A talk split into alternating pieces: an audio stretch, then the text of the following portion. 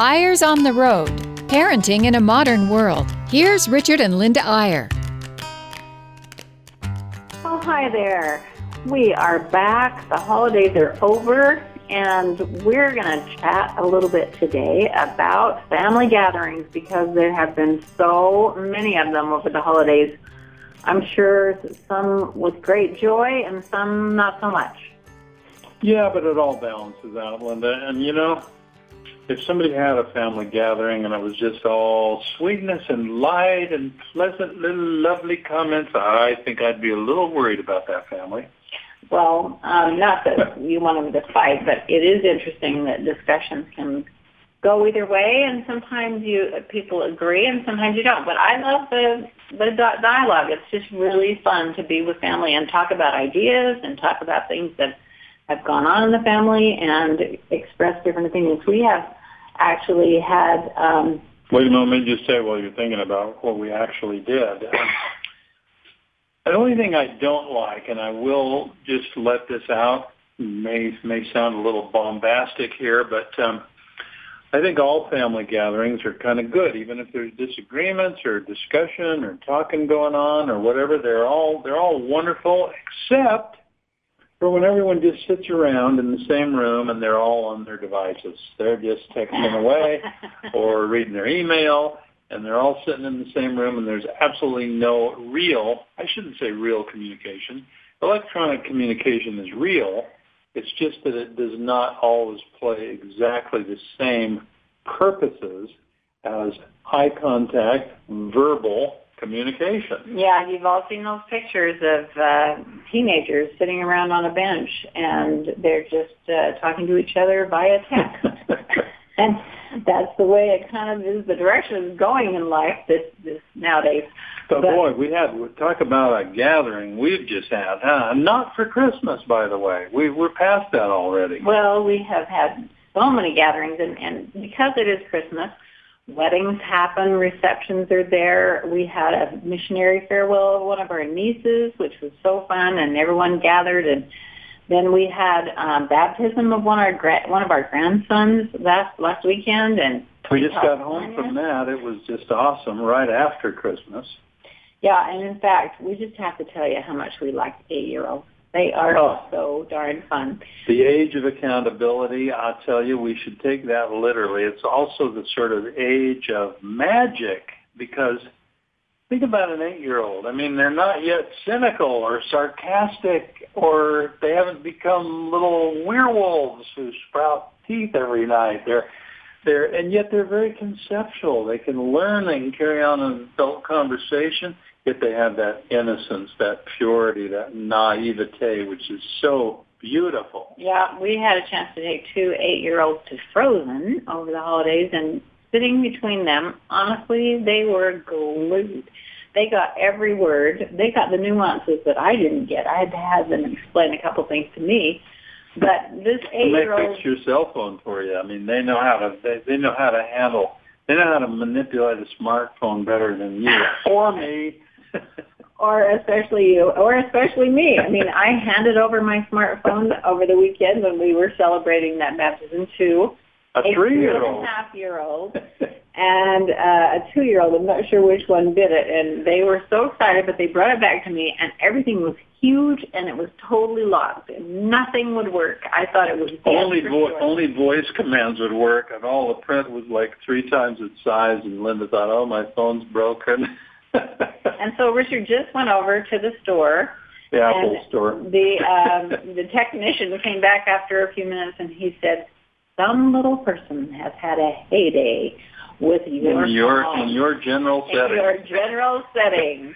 And he said they had hooked it up with magnification, with uh, the hearing di- disabled, blind people, you know, everything that well, was they just went in, they went in the general settings and turned on everything, which, which was all the assist things that help people use their phones unless they're Linda. Uh, doesn't need any of those things. Well, until it finally froze. But anyway, that's beside the point. I do have to say one more little eight-year-old uh, story because this eight-year-old we were with is just really a special child. He is so cute. He comes up with something unexpected. We're not prejudiced or anything. Every we're day, being not objective. Not one bit. This but this child is really something. And he was admiring this cute little two-year-old who may be the one that did the deal on the phone.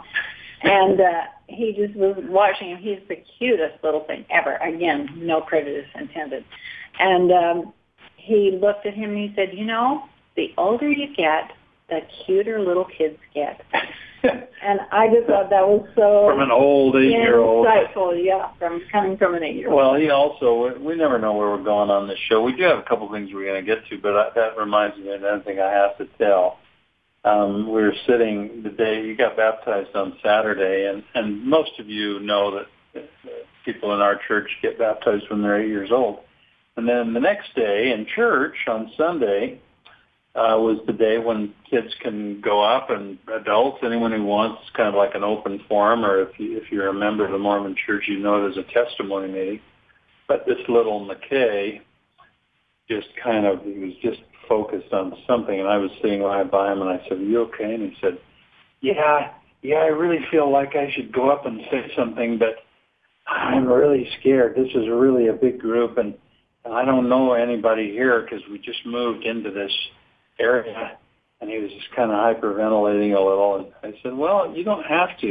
If you want to, though, you can. And he just sat there kind of nervous for the next hour, and then he looked at his little digital watch, and he said, ah, only two minutes left. I better go. And he stood up and walked right up and gave the cutest little thought. It was darling. But, you know, those family gatherings are different, and actually we love those because we get Uh, quality time with the in-laws usually, who we don't see sometimes because they live far away. We see them at the weddings, and we see them at the maybe the bless, baby blessings and maybe the baptisms. We call them our, the co, our co-grandparents because we share a grandchild, right? And honestly, I'm going to be, I'm going to gain a reputation for candor here, Linda. Up until the grandparent stage, I sort of had it in for the in-laws because they had, they were so um, audacious. I mean, they actually, imagine this, they thought that our kids should spend as much time with them as they do with us. They thought they should get equal time or something. And I'm always saying, well, can you come home for Christmas? No, we're, we're going to the in-laws. Oh, wait a second, you know, and we finally got it through our heads that, uh, by golly, those people do have equal rights. You finally got it through your head. I was totally ready to give up some rights, but you are quite possessive. I, what we're going to do here, we've got a few more minutes before the break. We're going to talk a little about what we think is essential and wonderful and possible in family events where you get together with extended family. And then right after the break, we're going to do uh, something we've never done before. We we really like that producer that produces our show every week. His name's Ben. We've never met him face-to-face, but we feel like we know him because he's always producing our show. And so right after the break, we're going to hear from Ben for a minute because while we were getting lined up today, he happened to mention that he was happy uh, that he'd had such a wonderful family gathering himself over the holidays. So we'll bring... We'll bring Ben on after the break. But before we get to the break, Linda, I just want to ask you a question. What do you, you know, we're, we're, people listening maybe partly to just be entertained, but maybe partly to get some ideas. What do you think would be, I mean, if you're going to have some kind of an extended family gathering, whether it's a reunion or a baptism or a graduation or a holiday gathering, and you're going to be with people that you are related to, but in many cases, you don't know them particularly well. You're not an old buddy. You can't completely let your hair down with them all the time. What What are some of the things you think might be, I don't know, things to remember or, or things to keep in mind in order to make it a, as much of a, a good experience as it possibly could be? Well, I do think that it's important to observe. And I like to be quiet and kind of watch in those situations. And I loved being with Christy's parents this time. They both came from Dubai. This is our daughter-in-law, Christy. This is our daughter-in-law, the mother of McKay. And um, it was such a delight to see them interact with each other, but then also interact with the other, the grandchildren, our grandchildren and their grandchildren. Yeah. And it really was so fun to see that mother work. I mean, she is a worker. She was there mopping the floors on her hands and knees and making sure that things were cleaned up and cleared up. And then I thought, aha, now I see where Christy's work ethic came from.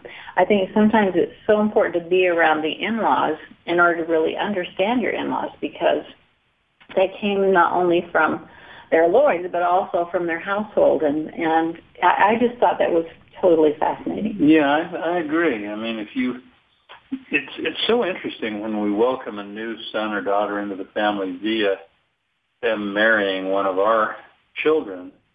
It's it's incredible, because suddenly you're calling them son or daughter, and they're calling you mom or dad or whatever they call you. And that's another issue, by the way, what to have in-law kids call you. But you don't really know very much about them, and and um, the odd thing is that even your own son or daughter who's married to him doesn't, if it's a newly married couple, they're, they're just in the process of learning about each other. And I like what you say, Linda, that you can sometimes learn a lot just by observing. And I'll say one thing, too. When you're with the other grandparents, as we call them, or the, the co-grandparents, those who share this grandchild with you, you have one incredibly easy point of agreement and conversation starter, and that is talking about how unbelievably awesome your grandson or granddaughter is. And you can guarantee that all of you will totally agree on that, and then you can move on from there to uh, to other subjects. Yeah, and other subjects could be, you know, across the whole spectrum. Um, I know often we get talking about people or events that we've been to together, or you know, things that we have in common, but it really is fascinating to throw out a subject that's current at the moment and just get people's opinions of it. I, I think it's really fun to talk to people about ideas that you don't know very well, and you can get to know them really fast. Yeah, there's that, there's that old saying, and I'm not sure that I completely agree with it, but it says uh, small minds talk about people, medium-sized minds talk about events, and great minds talk about ideas. Well, that's a little bit of an elitist thought, and I think it's great to talk about people if you do it in the right way, or about events. But uh, I agree, Linda. Get into the ideas sometimes when you can. The other thing that's so interesting, if if and again, we're looking at this from the grandparents' perspective, and it would look a little different from the parents' perspective. If you're a parent and you've got uh, both sets of grandparents, or your parents and your spouse's parents, coming in for an event, you're probably a little panicked because you you know you want to have everything right for them, and you want to impress them a little bit, and you want to be sure that they have you know a comfortable place to sit down or have a meal or whatever. So maybe you feel a little bit of pressure, but the nice thing to do is get working together. I mean, It's it's too hard for one person to bring all the food and fix all the food. If you can, some of the best discussions happen in the kitchen, sitting around and talking about the food, or talking about things while you're preparing the food. Yes. Or washing the dishes. How would you know? Well, come on. I come in and wash the dishes sometimes. You do help with the dishes sometimes, and there's that's a good time to talk. But um, ooh, that was a low blow. That was, sorry. But uh, you're not the greatest on food preparation, but you are so great. I at sample it. I'm the guy who checks, checks it and makes sure it tastes okay. Right. We better take a break. We'll come right back in a few minutes and finish our discussion on family gatherings. And we'll be talking with Ben. See you in a minute.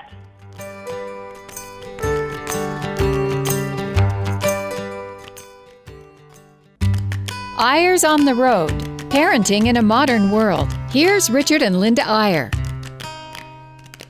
And we're back. How are you, parents, grandparents, and any other people who happen to be listening in today? Talking a little about family gatherings, family events, things that are kind of on our minds. It might be a holiday, a graduation, a baptism. A marriage. Who knows? A marriage.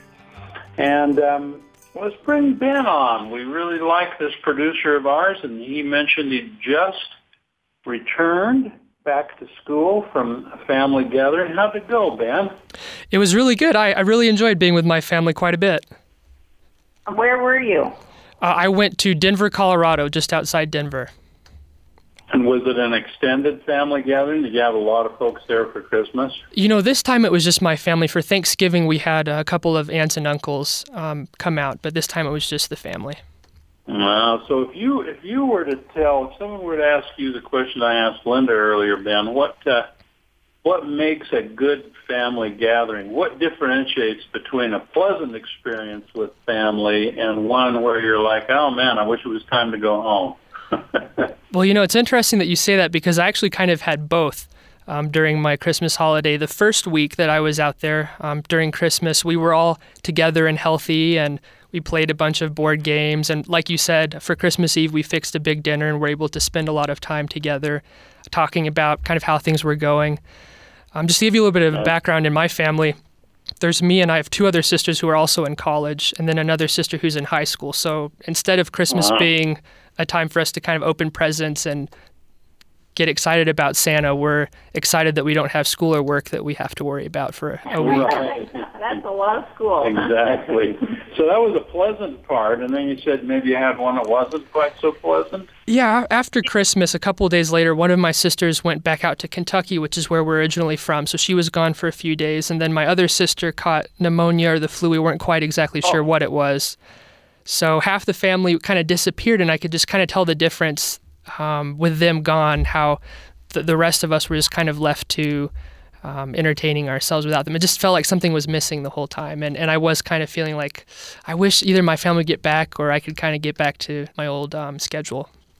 Oh, interesting. Yeah, well, I think I think one, one of the points we can learn from on what Ben just said is that uh, I think one of the one of the things that sometimes goes wrong with, uh, and you know, I'm basing this on, you run into people every once in a while, and I hate when this happens. You run into someone that you say, well, aren't you glad Christmas is coming up? And they'll say, no, it's the worst time of the year for me. It, you know, reminds me of all the problems we've got and this and that and so on.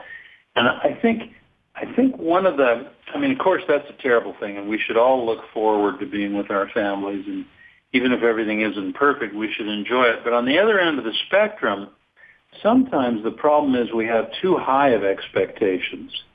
You know, I see college kids going home, and they're they're just high as a kite. They want they they're going to do so many things and see so many people, and everything's going to be so great, and they're going to have such a wonderful time. And then they get there, and there there's everyday things happen. I mean, somebody gets sick, or someone can't come, or someone's had a bad day, and.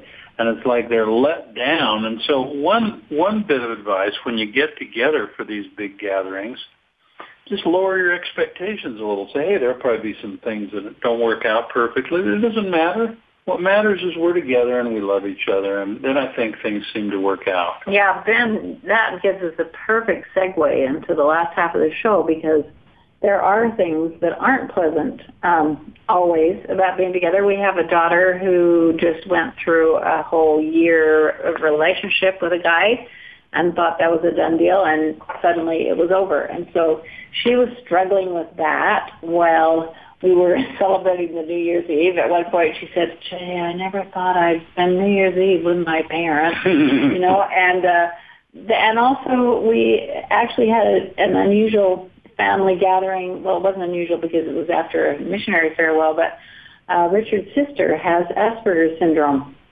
which was just diagnosed in the last few years, and she's an adult. She's fifty-five. And it's a, a mild form of autism. Yeah, on the lower spectrum of autism, but she's struggling with that, and it was really interesting to see those brothers, and as you may or may not know, Richard's mother just passed away, and he has three brothers and a sister, and they all kind of work together to ease her burdens and, and send her off to meet their dad, who she had been missing for fifty-two years. But um, they worked together to really come up with a plan to make that work. And now uh, they gather together in the kitchen, and we're working on a plan for this sister who really needs assistance. She is just... Um, really had a tough few years, and they uh, just decided that one brother said, we'll take her home to our house for a week or two and see if we can help. Another brother said, I'll get her a computer that she can use.